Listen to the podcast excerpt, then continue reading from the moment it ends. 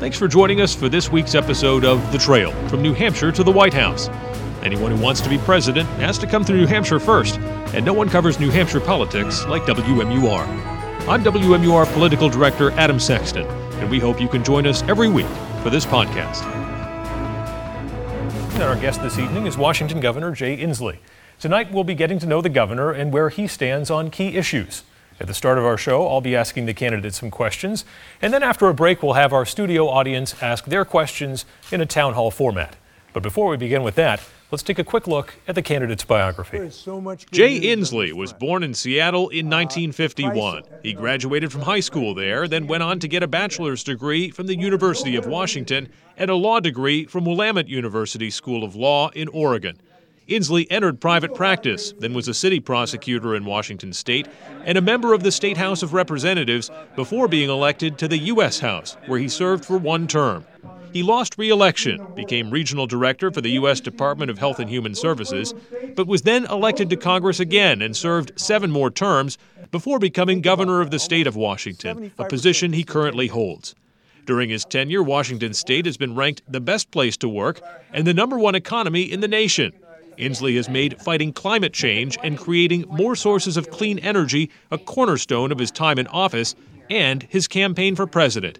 Governor Inslee is married, he has three sons, and now three grandchildren. Governor Inslee, thanks for joining hey, us for, for a conversation Appreciate with the candidate. Yeah, thanks for doing this. Oh, no problem. Yeah. Hey, so you've made climate change the central issue of your right. campaign, and clearly that's a top issue for many Democrats as well. Another top issue for a lot of Democrats is defeating the incumbent, President right. Trump. Right. How do you convince them that you're the candidate to do that? Well, I, my message is is really quite simple. We have to make defeating the climate crisis job one for the United States, and I am the candidate, the only candidate who has pledged to make it the first, uh, foremost and paramount duty of the next administration. And I actually have not made that the issue. Science has made that the issue, because we know that this is our very last chance to save us from a cataclysmic change in our climate. It is an urgent matter, and when you have a last chance, you have to take it.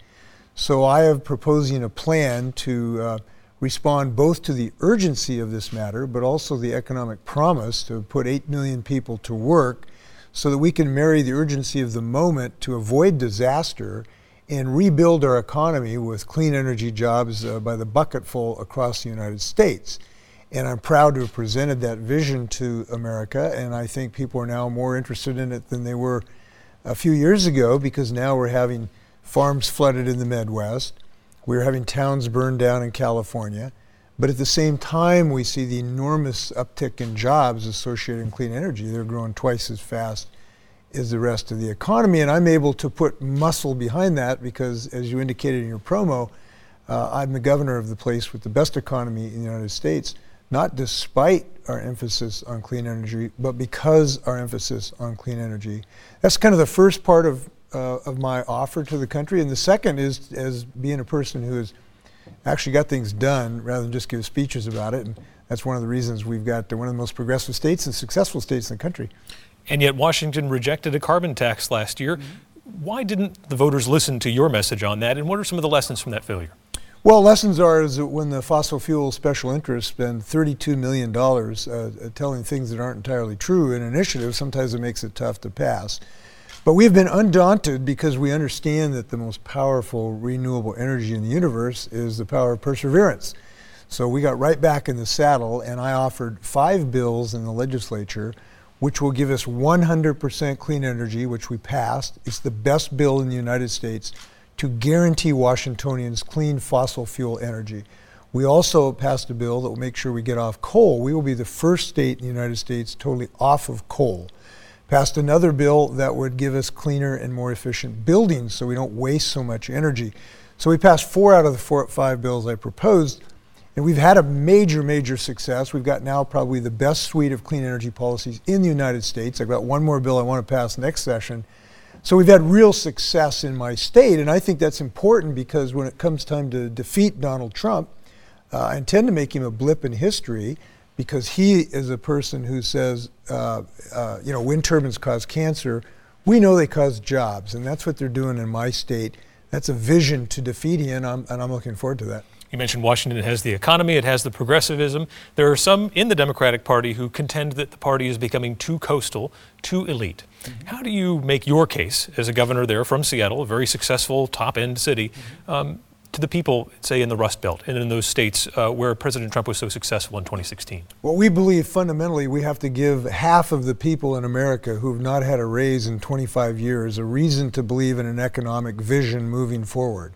And my state has proven demonstrably, objectively, inarguably, that when you embrace uh, family-friendly policies, you grow your economy, you grow the number of jobs. Look, we have the highest in, uh, minimum wage in the United States. We put that in place since I've been governor. But at the same time, we've got the fastest job creation. We have the fastest G D P growth. We have businesses flocking to our state. We have the best family medical leave. And I'm very sad that your governor is threatening to veto your bill, which is widely, wildly popular in New Hampshire.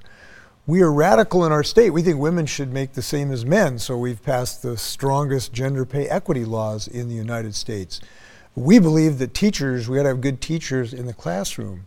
So I'm proud to have fought and won the largest educator-teacher compensation raise in the United States. We've passed the first net neutrality bill to guarantee people access to the internet. I've pardoned, offered pardons to thousands of people who've been in the drug wars so that we can reduce the racial disparity that has so infected our judicial system. We've expanded early child education, and the New York Times said we have the best financial aid program for students in the nation. So I think you can see that we have been progressive, and when you get that, you get economic growth. And that's a message for the Midwest. It's one of the reasons while I was chair of the Democratic Governors Association, we won five governorships right down in the Midwest because we focused on an economic growth message for the middle class. And I think what my state has done is to be a template for economic growth for the United States. We have blown up the Republican myth of trickle-down economics. We have shown that if you focus on a middle class and a middle-out strategy, you'll grow your economy. We've been named the best place to do business and the best place to work. That's a twofer, and it's a good message to beat Donald Trump. Governor Inslee, these were the easy questions, but the Thank town you. hall voters await after the break. Coming up after the break, we'll bring our studio audience into this conversation. Do stay with us. Life's beautiful moments, sunsets, landscapes, wildlife. That's W M U R's U Local Facebook group. Join this growing community and browse the stunning images captured by viewers like you. Or share your own. Get started at our Facebook page, facebook dot com slash W M U R nine. Go to groups and join U Local. See you there.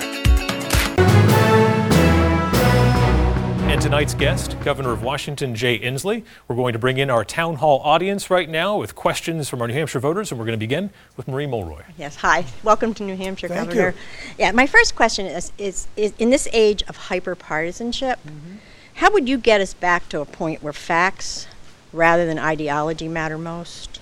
Well, the first thing I would do was r- would remove from the Oval Office a person who defames the traditions of our nation, where we expect the President of the United States to give us the truth rather than s- much more uh, less than that on a daily basis.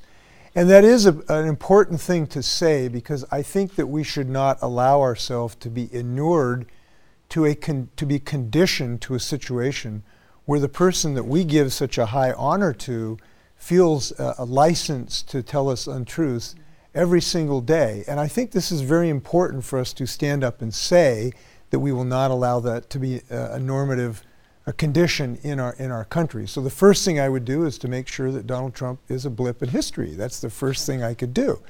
The second thing I could do is to continue to treat people with respect and dignity when I work with them, as I have with Republicans in my state.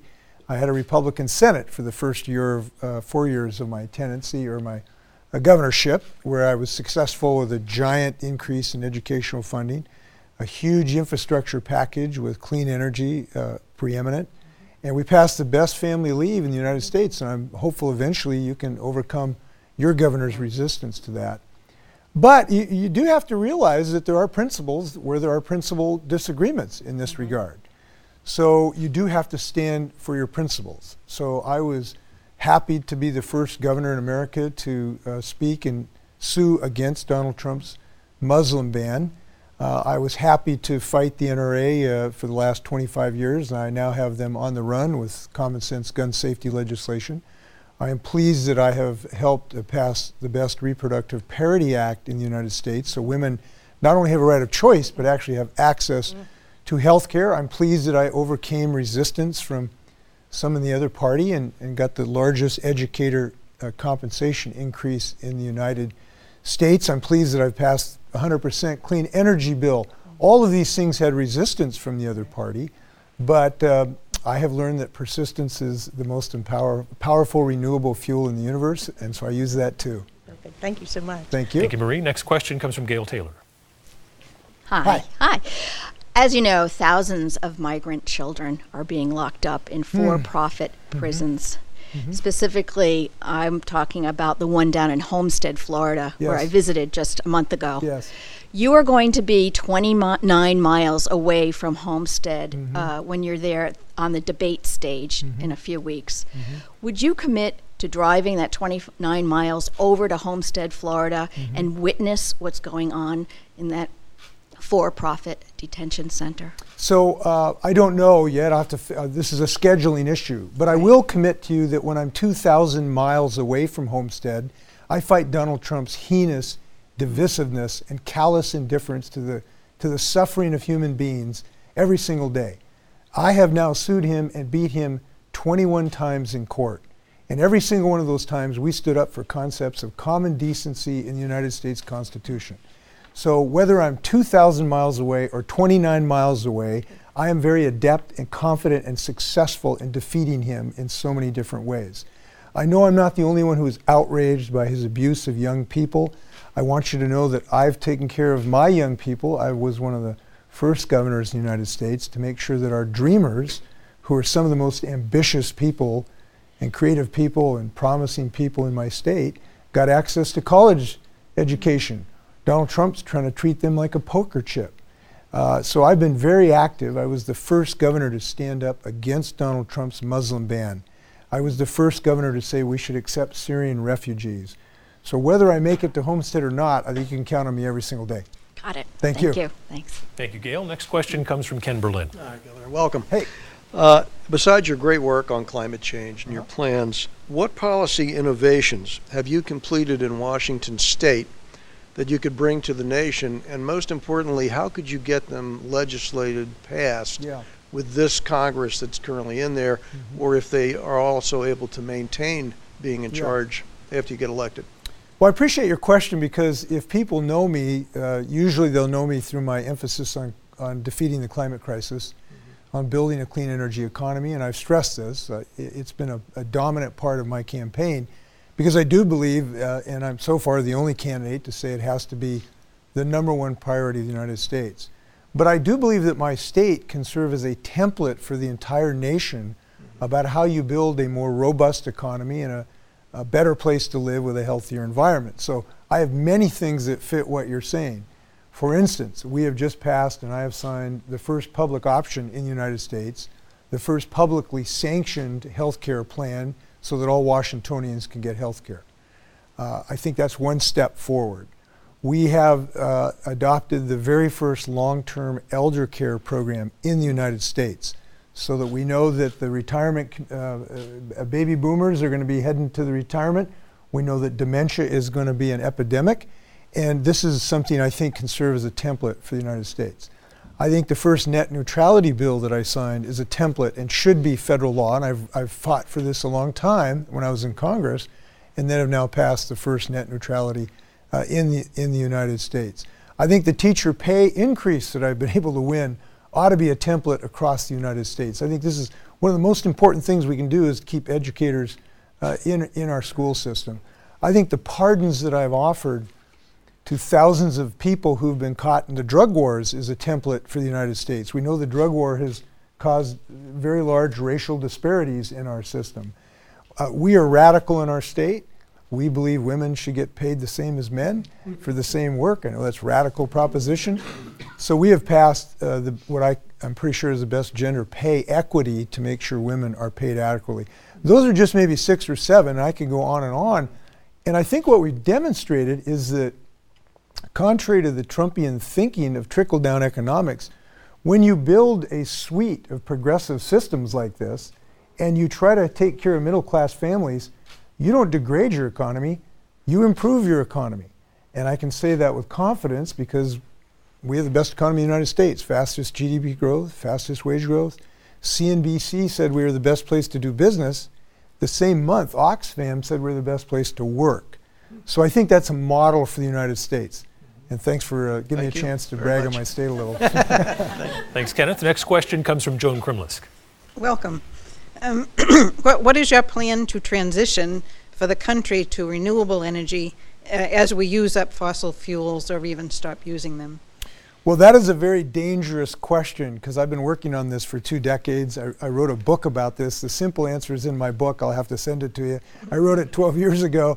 Uh, and we now have a, a, a very complex and detailed plan on this. It's about one hundred pages long, and I hope you'll take a look at it and give me your thoughts about it.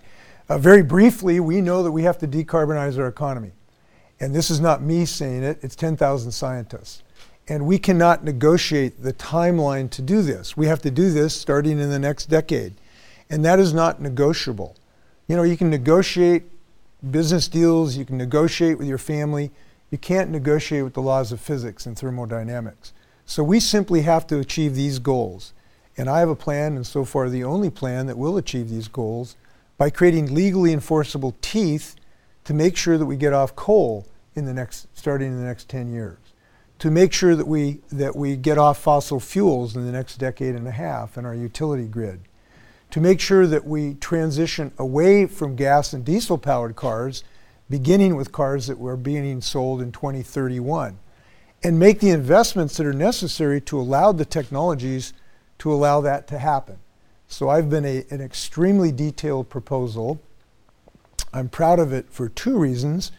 One, all of those who've objectively assessed it, Greenpeace, uh, uh, A O C, uh, Climate, the Climate Alliance, have have said it's it's clearly the gold standard of all of the climate change plans. And there's a reason for that. It's because I felt the passion.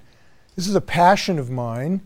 If I can just share something kind of personal, if that's okay with you. Um, several months ago, I was trying to figure out whether to run for president. And I really love being governor. I've been very successful. It's a great job. But I was with my three grandchildren. They're ten, seven, and six. And uh, I was realized how degraded their lives are going to be if we do not defeat climate crisis. And we are the first generation now to feel the sting of the climate crisis, and we're the last generation who can do something about it. So I made a decision, and that is I decided that on my last day on Earth, I want to be able to look at my three grandkids and tell them I did everything I could for them to, d- to save them from this beast. And so I'm running for president, and I have a plan that uh, clearly is the best one to achieve that goal because it is so, so deep in my soul of what this nation needs to do. Now, it's also tremendous economic opportunity, and that's the nature of the book I wrote and the plan I have to put eight million people to work. Okay, thank you. Thank, thank you. Quick follow on that, Governor. How do you convince the people who don't believe climate change is real?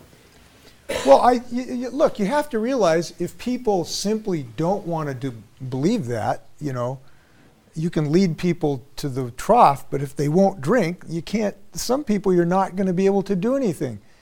Uh, we cannot wait for Donald Trump to figure out science. We just don't have that kind of time, okay? So we have to work with people, Democrats, Republicans, and independents, to fashion common sense measures. Now, we have had increasing success in this, and the reason is, is that what used to be a chart on a graph, you know, when I started this effort a decade and a half ago, this was just a graph on a line of parts per million. It's now people seeing Paradise, California, that I visited and drove for an hour through the darkness, a town of twenty-five thousand burned to the foundations. It looked like a post-apocalypse movie. It's the it's it's a woman named Regina Haddock had a nonprofit um, for for women, single women, and, and victims of domestic abuse, totally washed away and ruined, and she's lost her whole nonprofit now because of the floods in the Midwest. And watching that woman cry, and now hearing a few weeks later, uh, the Secretary of State said that this is not a problem, because we can just reorganize the society and people can just move is infuriating to me. It's infuriating. When I've seen these people with tears like Marsha Moss in Seminole Springs, whose mobile home was burned down, with whole towns, and her whole her whole home was a little ball of melted aluminum. And when you see that woman's tears, and you have a president of the United States who's lying to the American people and telling them this is not a problem, this doesn't go down well with me. So I'm pretty committed in this effort. It's why I'm saying this is going to be priority number one if I'm president of the United States. Social media question now coming from John Gibson. He asks, Seattle and Olympia seem to be overrun by homeless and people addicted to drugs. I lived there, and Governor Inslee, even after massive tax hikes, has not been able to solve this very serious problem. Well, listen, we have a homelessness problem in the state of Washington, uh, and it's not just Seattle and Olympia. And the fundamental reason is that we are such a hot economy. Uh, everybody's kid from around the country is moving to Washington State to get a great job. And we're not building enough housing for them. As a consequence, these are very skilled people. eighty percent of the people who are coming to Washington have college degrees. They're highly paid people. They come in, the rents go up. And when the rents go up, people fall off on the homelessness problem.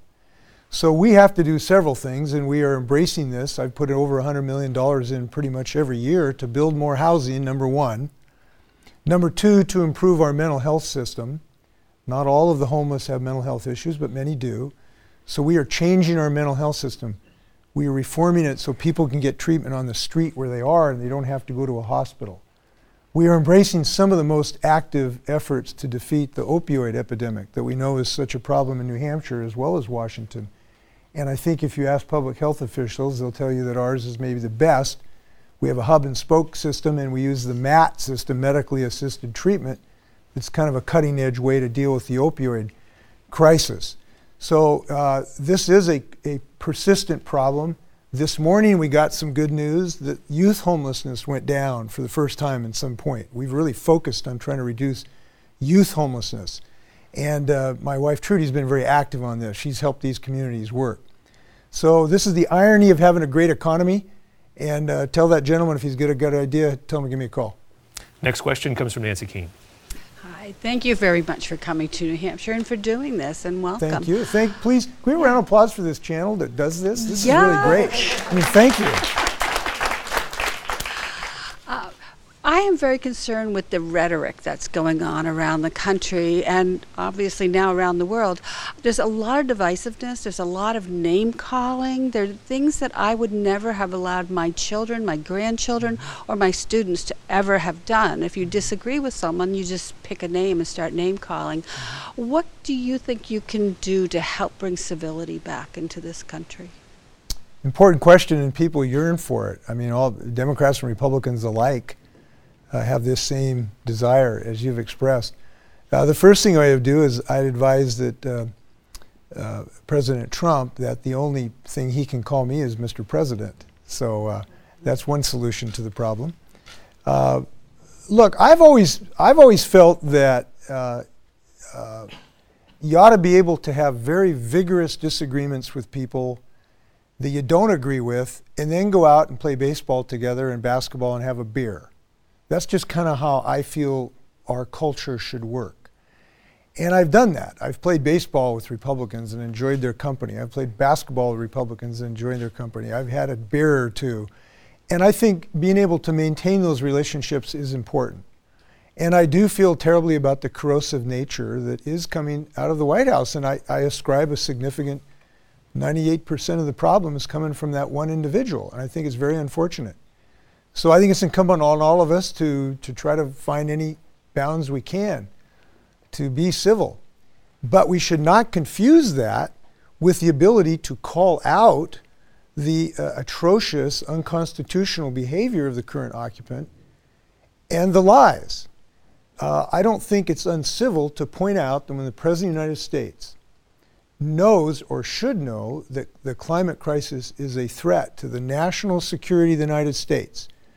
The Pentagon, the intelligence services have told the President repeatedly to his face, this is a national security problem. Our bases are being flooded. Mass migration is causing political instability. His health people are telling him this is a health crisis. You've got Lyme disease in New Hampshire where you never used to do it. I, I met a couple a few weeks ago whose daughter missed two years of college because she got Lyme disease because ticks were spreading north. This is an economic issue where farmers are flooded and still can't get into their fields.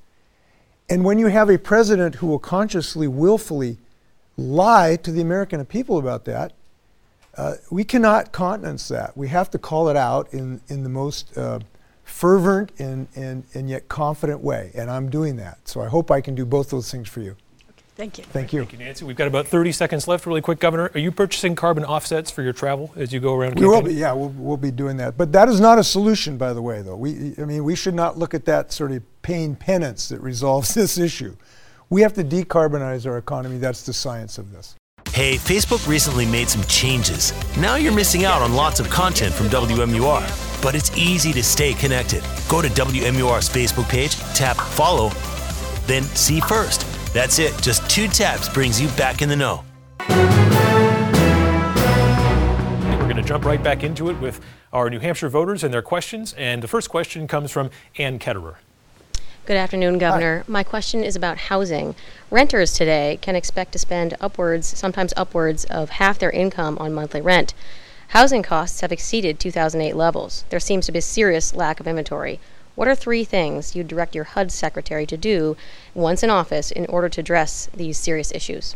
Uh, number one, work with uh, appropriators to get adequate capital infusion of money to build more housing. And two, while we're doing that, make it energy efficient housing. Because if you don't make it energy efficient housing, people of low income, they get socked with these giant utility bills. And one of the things we have to change in this country is change our housing stock so we don't waste so much en- uh, so much energy. Third, I would work with him to try to create an incentive program for communities to accept more dense housing so we can get more housing closer to work so people don't have to drive two and a half hours uh, to work. Now, you didn't ask this question, but I think compelled to answer it. One of the things we have to have for so people can afford housing is to get them a pay raise. fifty percent of Americans have not had a wage increase in twenty years, even though they're creating more goods and services every hour. We simply have to reorder our economy so that it works for working people. And that means raising the minimum wage. We have the highest minimum wage in the United States, and that's extremely important to their wealth, or excuse me, to their health and to economic growth. We need to revitalize the union movement in the United States. One of the reasons our people are not getting raises is because unions have been under attack. And I have proposed a very strong collective bargaining reform of our laws so more people can have the protection of unions. And then we have to have leaders who, who think paying people a family wage is a virtue, not a vice. And I'll give you an example on this. I had to fight to get enough money this year to give nurses the raise they were deserving and educators the raise they were deserving. I believe people ought to have a family wage so you can afford housing. Those all got to get done. Thank you. Thank you. Thank you. And next question comes from Laura Landerman Garber. Welcome to the Granite State. Thank you. Um, change the subject a bit. I'm a clinical psychologist mm-hmm. here in uh, New Hampshire. I think it's been about four decades. I'm giving away my age a bit. I'm a grandmother and a mother, and um, my children, grandchildren, but my my patients that I work with, they're school age and uh, teenager uh, teenagers, and they are coming in, like I'm sure they are across the nation, with staggering intensities of safety anxiety. Mm-hmm. They are afraid to go to all the places they should feel most mm-hmm. safe in, school, mm-hmm. synagogue, mosque, churches. They're afraid to go to concerts. They're afraid to go to the ball fields. Yeah. I see kids who say they are looking backwards more than they're looking forwards, mm. and that's mm-hmm. that's sort of heartbreaking. It's mm-hmm. not sort of, it's very heartbreaking mm-hmm. and alarming. What plans, specific plans, beyond thoughts and prayers, which are important, but what plans do you have to keep our children safe? And we have a mental health issue because anxiety is one out of five, mm-hmm. and that's staggering. Yeah. The combination is worrisome. Yeah. Thanks for that important question. I've been involved in this for decades. Uh, the first thing I would do is to defeat the N R A across the United States that have been so deleterious in our ability to have common sense gun safety. And I have felt this for a long time, since nineteen ninety-four when I was in Congress, and I was a freshman in Congress in a rural sixty-three percent Republican district. And the bill to ban assault weapons came up for a vote. And I knew if I voted for that, I would lose my seat in Congress. But I voted for it, and I lost my seat in Congress. And I have never regretted that vote, because that was a vote that could save lives. And I came back to Congress years later, and now I'm governor, and I can tell you I've got the N R A on the run. We've now passed three major gun safety legislation, and we will continue this effort. We need to do this federally. Second, we need to beef up the, the support network for our children. Right. That's why I've been very uh, attentive to try to get more counselors and mental health professionals to have access to our children. It's one of the things we're doing in reforming our mental health system, to get more mental health access for everyone, including our young children. And I believe in counselors and school nurses to help these children. And third, I would uh, I, I would try to make uh, Donald Trump a blip in history so that he can't come up with these wacky ideas that the solution to this problem is to give first grade teacher Glock pistols to wear on their hip. And I told him this to his face last February in the White House, and he just, he gets kind of pouty. He does this kind of, you know, he kind of pouts when you're talking to him rather forcefully. And I told him he needs to stop tweeting so much and listen to educators, that this was a ridiculous idea. So there's three things I can do, and I'll ask you for some more ideas. Thank you so much. Thank you. Quick follow on that, Governor. Is America's gun culture, even a positive gun culture, ultimately unhealthy for the country? You know, uh, that's an existential question. I'm only running for president, not not a philosopher. I, I believe that we have too many guns in the wrong hands. And I think there's common sense things we can do, like we're doing in my state. People who are having mental health episodes that create risk, we've created an Extreme Risk Protection Act that the N R A opposed, uh, or at least some of them, so that if someone's having a psychiatric episode, you can, in your family, you can ask the police to come remove the firearm until the episode passes. That's a common sense thing. It is common sense to expect firearm owners to secure their firearms so their next door neighbor kid doesn't get it, or it doesn't get burglarized and sold to a gang. So we've created a common sense gun uh, owner safety responsibility act. It is common sense to close the gun show loophole, but that common those common sense things measures have been fought, and we just have to to win these battles. But look, people are going to continue to hunt in New Hampshire and Washington State when I'm governor, and uh, responsible gun owners don't have anything to fear. Next question comes from George Matthews. Welcome, New Hampshire. I believe the current occupant of the White House has decimated our international standing as an ally. Please tell me how you would approach for foreign policy and the security of our great nation. Big question. Uh, several things. Number one, I believe that uh, the president has weakened our national security by uh, eliminating the power of alliances. Look, we won World War Two because we had allies. You know, Donald Trump just doesn't believe in allies. It's a go-it-alone thing. If he had allies, he'd have to share the podium with somebody. He wouldn't get to have all the glory. He couldn't put on his hat. So, number one is to try to restore a sense of, of firm alliances with people to move forward. And by the way, it's not just in what you think of as typical national security. It's in the climate crisis. One of the first places we need to restore our leadership is in alliances dealing with the climate crisis, and I have good ways to do that to really put some pressure on China so they don't full, you know, sell coal plants around the world. Second, I would make uh, decisions that are, are not uh, driven by the drums of war. And what I mean by that is I was one of the most vocal opponents to the Iraq War. I saw the misuse of intelligence. I saw a president trying to make the, the country afraid so he could justify a military conflict. I'm concerned we might be seeing the same movie in Iran right now. And I would resist efforts to drive this country to war when it's not based on sound intelligence. On some specific issues, I would reinstate the Iran uh, deal because I think it's the most powerful weapon we have to prevent a nuclearization of Iran. Uh, I believe that our troops in Afghanistan, it is time to disengage because I believe our mission statement should be our own intelligence and security there rather than nation building. So we probably don't have time to go through the whole other litany, but my foreign policy would be based on the power of alliances, the power of American leadership, and common sense decision making. Thank you very much. Thank you. Thanks, George. Next question comes from Sean Lewis. Thank you for being here, Governor. Thank you. Uh, just a little bit of a left turn. So you've made the centerpiece of your campaign climate change, mm-hmm. but I'm curious, how do you intend to tackle such a massive problem when campaign finance reform, uh, that hasn't happened yet, tends to stymie any major reform efforts, not just on climate change, but yeah. across the board? Well, uh, I'm going to I'm going to riff on that even beyond campaign finance reform. I think we need substantial reform in our system, uh, starting with having someone who's not from Washington, D C, but from Washington State. I consider that reform. Uh, we get things done in my state. We can use a little Washington State leadership in D C. In answer to your question, we need campaign finance reform that would reduce the power of big money.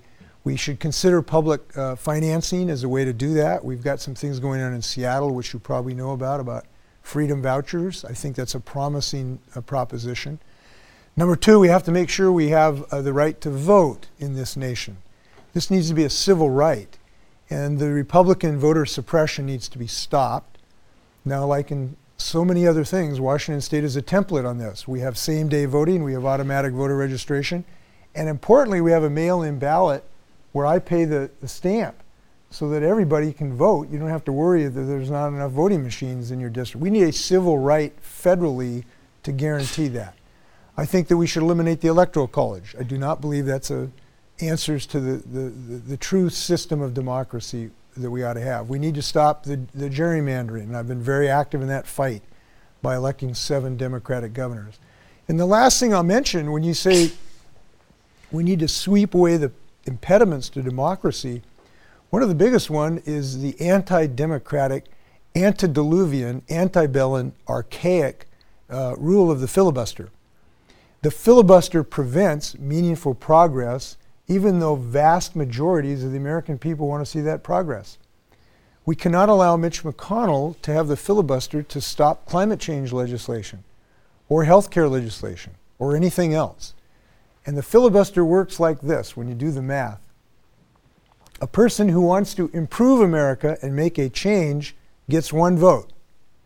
A person who wants to keep the status quo, and usually because of a value system that's one hundred fifty years old, gets one and a half votes. Now, what kind of democracy is that? So that's the way the math breaks out. So I've just given you a quick rundown through uh, the Jay Inslee Reforming Democracy. Thank you. Thank you. Thanks, Sean. Next question comes from Benjamin Pelletier. Hello, Governor. Hi. Do you believe in term limits for members of Congress? Uh, yes, the old-fashioned way, which is to vote them out of office if they're not doing the job. So, as I've indicated, that's happened to me once. Uh, uh, no, I, I don't think uh, a, a regulated term limit system is an answer to our problems. And I would say that there's a lot more fluidity in this process than you might think. We elected forty new members of the U S Congress this year, because there was an a, a, a absolute revulsion against what's coming out of the White House. We elected seven new Democratic governors. I mentioned I was chair of the Democratic Governors Association, because we had people who had a message of economic growth.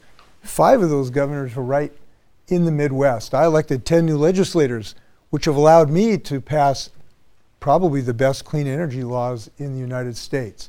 Democracy can work if we get people the right to vote and end the filibuster. Good things are going to happen. Thank you. Thank you. Governor, we got a social media coming uh, question coming in from C. Joseph Priore. He asks, what are you going to do about legalizing marijuana? Well, uh, uh, been there, done that in my state, but now we need to do it federally. Uh, we ought to have legalization of marijuana in the United States. Uh, I think the example of Washington, again, has shown a progressive way forward for the nation. Uh, we have legalized marijuana, and we have not experienced increased criminality. We've not experienced significant youthful usage. We have experienced significant revenues, about seven hundred million dollars coming in to help support health care in our school system. And now we're trying to reduce the, the, the racial disparity that has been associated with the, the drug war by issuing pardons to those people who are disproportionately black, frankly, because black people got arrested for marijuana three or four times more than white people, even though they didn't use it anymore. So we're trying to fix that racial disparity. Now we've also, while I'm on this note, we've eliminated the death penalty effectively, and we've banned the box, so when you come out of jail, you can get a job if you, if you're really qualified for the job. We are very intent in reform in the, in the state of Washington. Quick follow on that. How have you handled the driving while intoxicated under marijuana issues? Because there's no good test for that.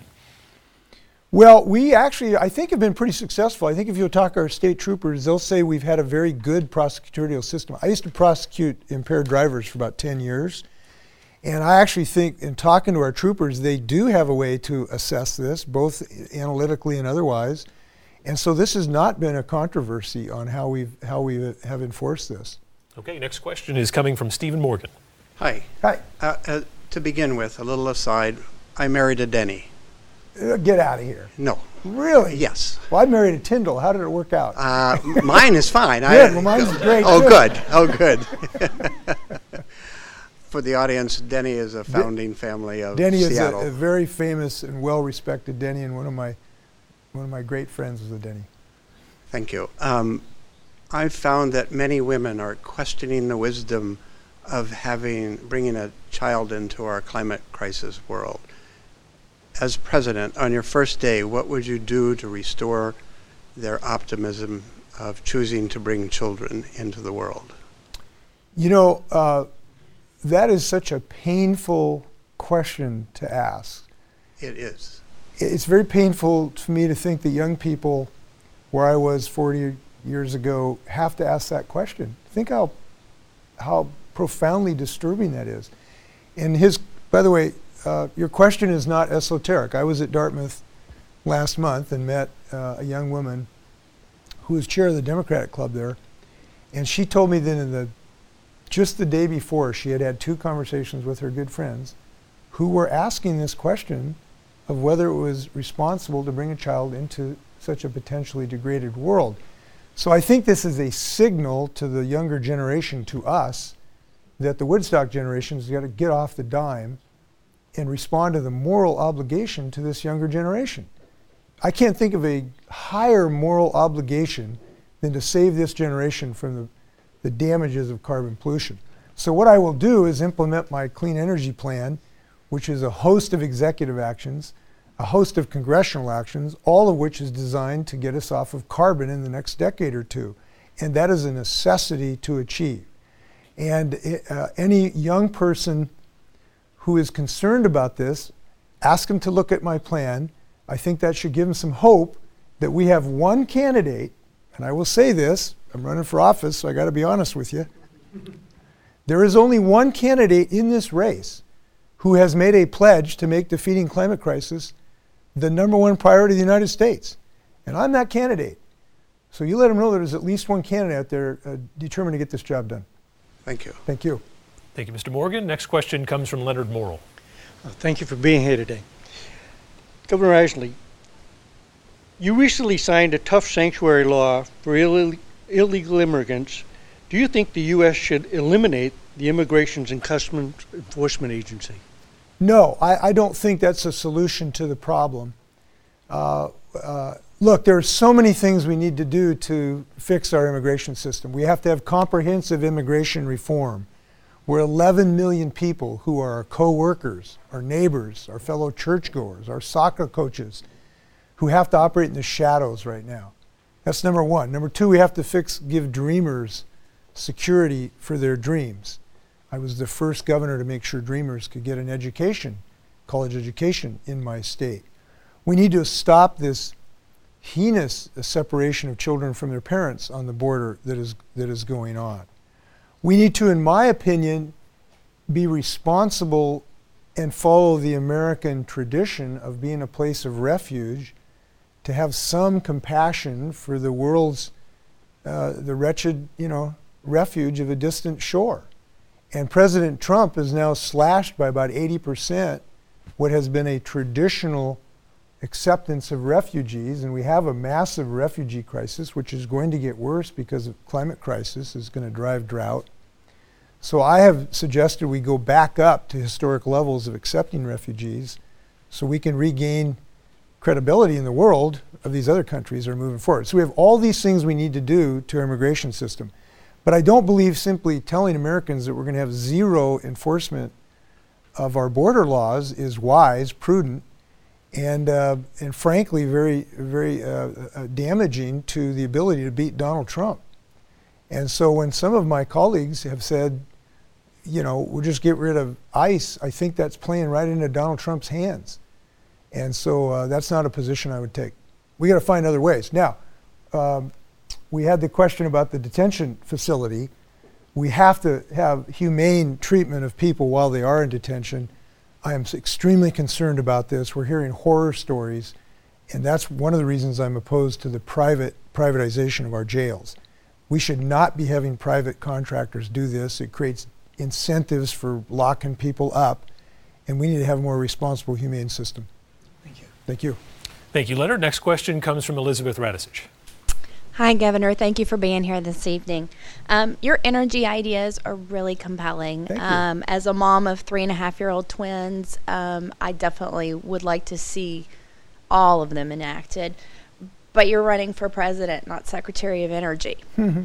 Um, America needs someone who can lead us forward on a host of issues. As uh, one of my fellow voters pointed out earlier, uh, we have been severely diminished on the world stage. Mm-hmm. Can you please describe a few successes that you've had in Washington, completely unrelated to climate, that uh, would demonstrate your leadership in foreign mm. policy and mm. national security? Uh, no, I can't, because if I got started, it'd be three hours. So okay. I'll, just, I'll, I'll try to limit this. Let, let's think about what our nation needs. We need a more comprehensive health care plan.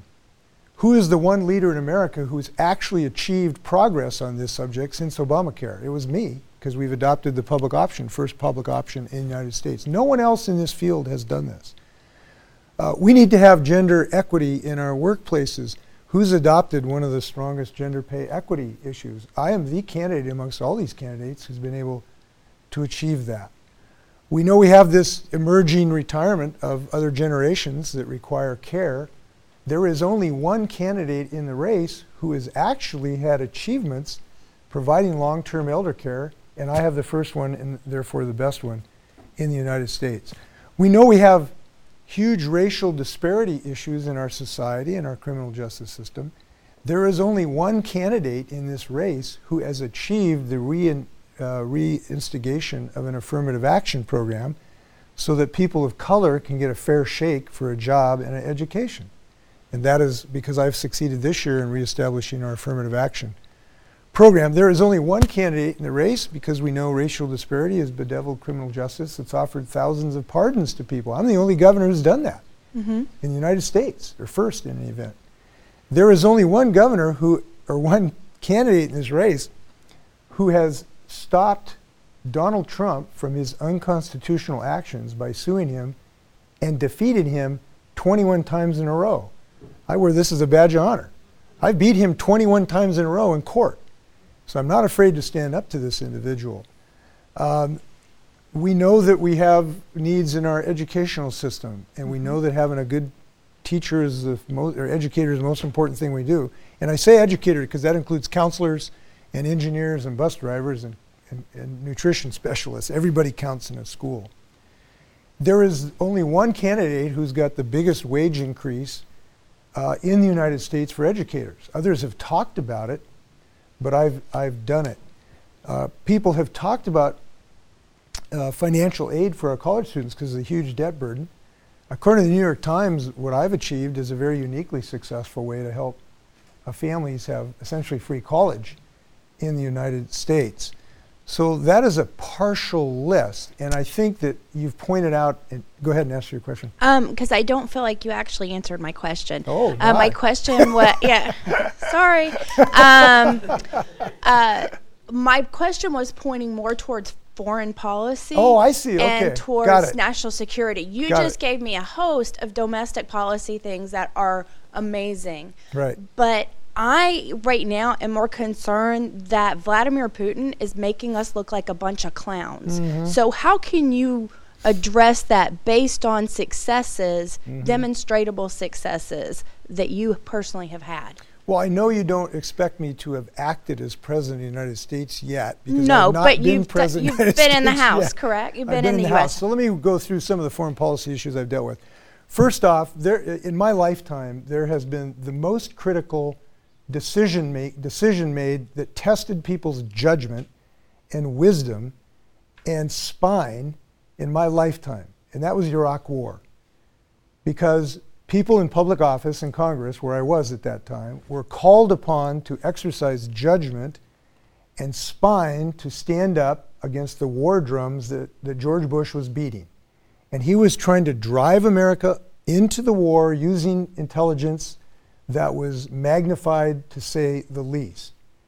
And many, many, many congressmen did not have the judgment or the spine to stand up against that. I did. And I would suggest that if you were going to pick a litmus test for the last twenty-five years, that may be it. And not only was I right on that, unfortunately, uh, but I was vocal and, and, and strong. Now, was I successful? No, because the war started. And since then, I've been trying to help the veterans who've borne the brunt of this battle. And we've done some of the best work in the country helping veterans in their reemployment issue and some of their health care issues. So that is one of the things on foreign policy that I've got right, and I would suggest uh, one of the biggest. Uh, second, I think I've been appropriately um, uh, questioning of some of the military budget decisions, which frankly, we've spent a lot of money in the military that has not really got us some national security. And Eisenhower talked about the military-industrial complex. He knew what he was talking about. And I have been appropriately skeptical of some of the military things that investments that really did not give us additional national national security. Third, if you listen to the Pentagon and you get a you get a general or an admiral, I had Admiral Fallon, who was a former admiral for the Pacific Fleet. He was in Seattle a few a few months ago talking about national security.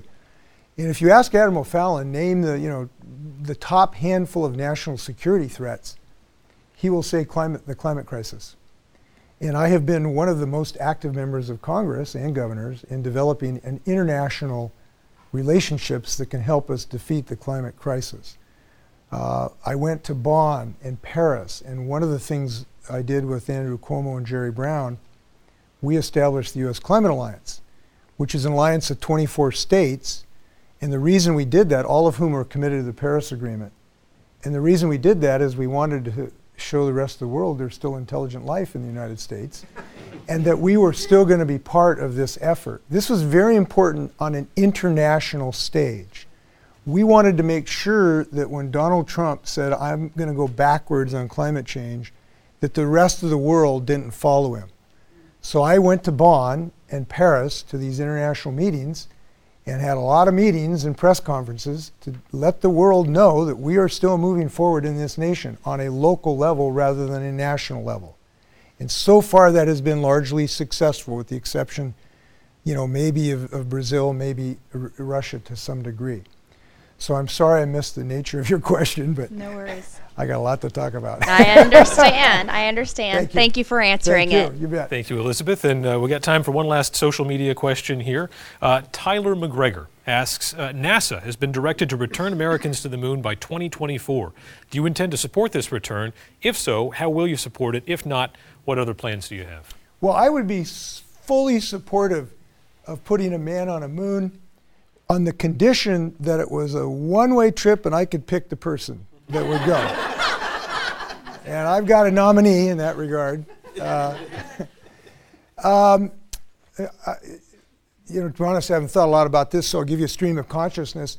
My thoughts are at the immediate, uh, I think th- I think that if you talk to people in the scientific community, they will probably tell you that there are higher priority explorations that would give us a better understanding of the universe uh, than than the goal of, of just putting a person on the moon. I would note that we have been there once, and we have developed the technology necessary to get there. And uh, I would suggest that if I had a billion, spare billion dollars, at the moment, I would uh, first put it in some other research, and second, I would put it in saving this planet. You know, some people have said, the solution to the climate crisis is when this place is uninhabitable, and by the way, if you're interested, there's a book called The Uninhabitable Earth. If you really want to know what the science is on this, it'll knock your socks off. So we are heading to an un- literally uninhabitable Earth. And some have said the solution is we'll just go to a different planet. That's not a solution because we'd foul that one up too. And we'd be right back in the soup. So I would say we have some higher R and D uh, investment criteria that we ought to be following. We've got about a minute left. Really quickly, nuclear power, is that in part of the agenda for getting a clean economy? Uh, I think that we should be open to any low and zero carbon technology to see whether it's possible. At the moment, before nuclear power would become viable, four things would have to change. It would have to become much, much cheaper, because right now there's a lot of other sources that are cheaper, renewable energy. It would have to be safer with a passive safety system that is yet to be designed. And it would have to solve the nuclear waste problem that has not been solvable to date. It would also have to win public acceptance. So I believe it is appropriate to do R and D to determine whether those four things could happen that have not happened to date. And we'll have to see where the research goes in that regard. Okay, Governor Jay Inslee, that's Thank been you. Conversation with the candidate. We really you. appreciate your time here. Don't forget Thank to you vote. To the voters. Thanks for joining us for W M U R's The Trail, from New Hampshire to the White House. If you have a moment and can write a review or subscribe to this podcast, we'd certainly appreciate it. You can also find us on W M U R dot com and our free W M U R app twenty-four seven. See you for the next episode of this podcast next week.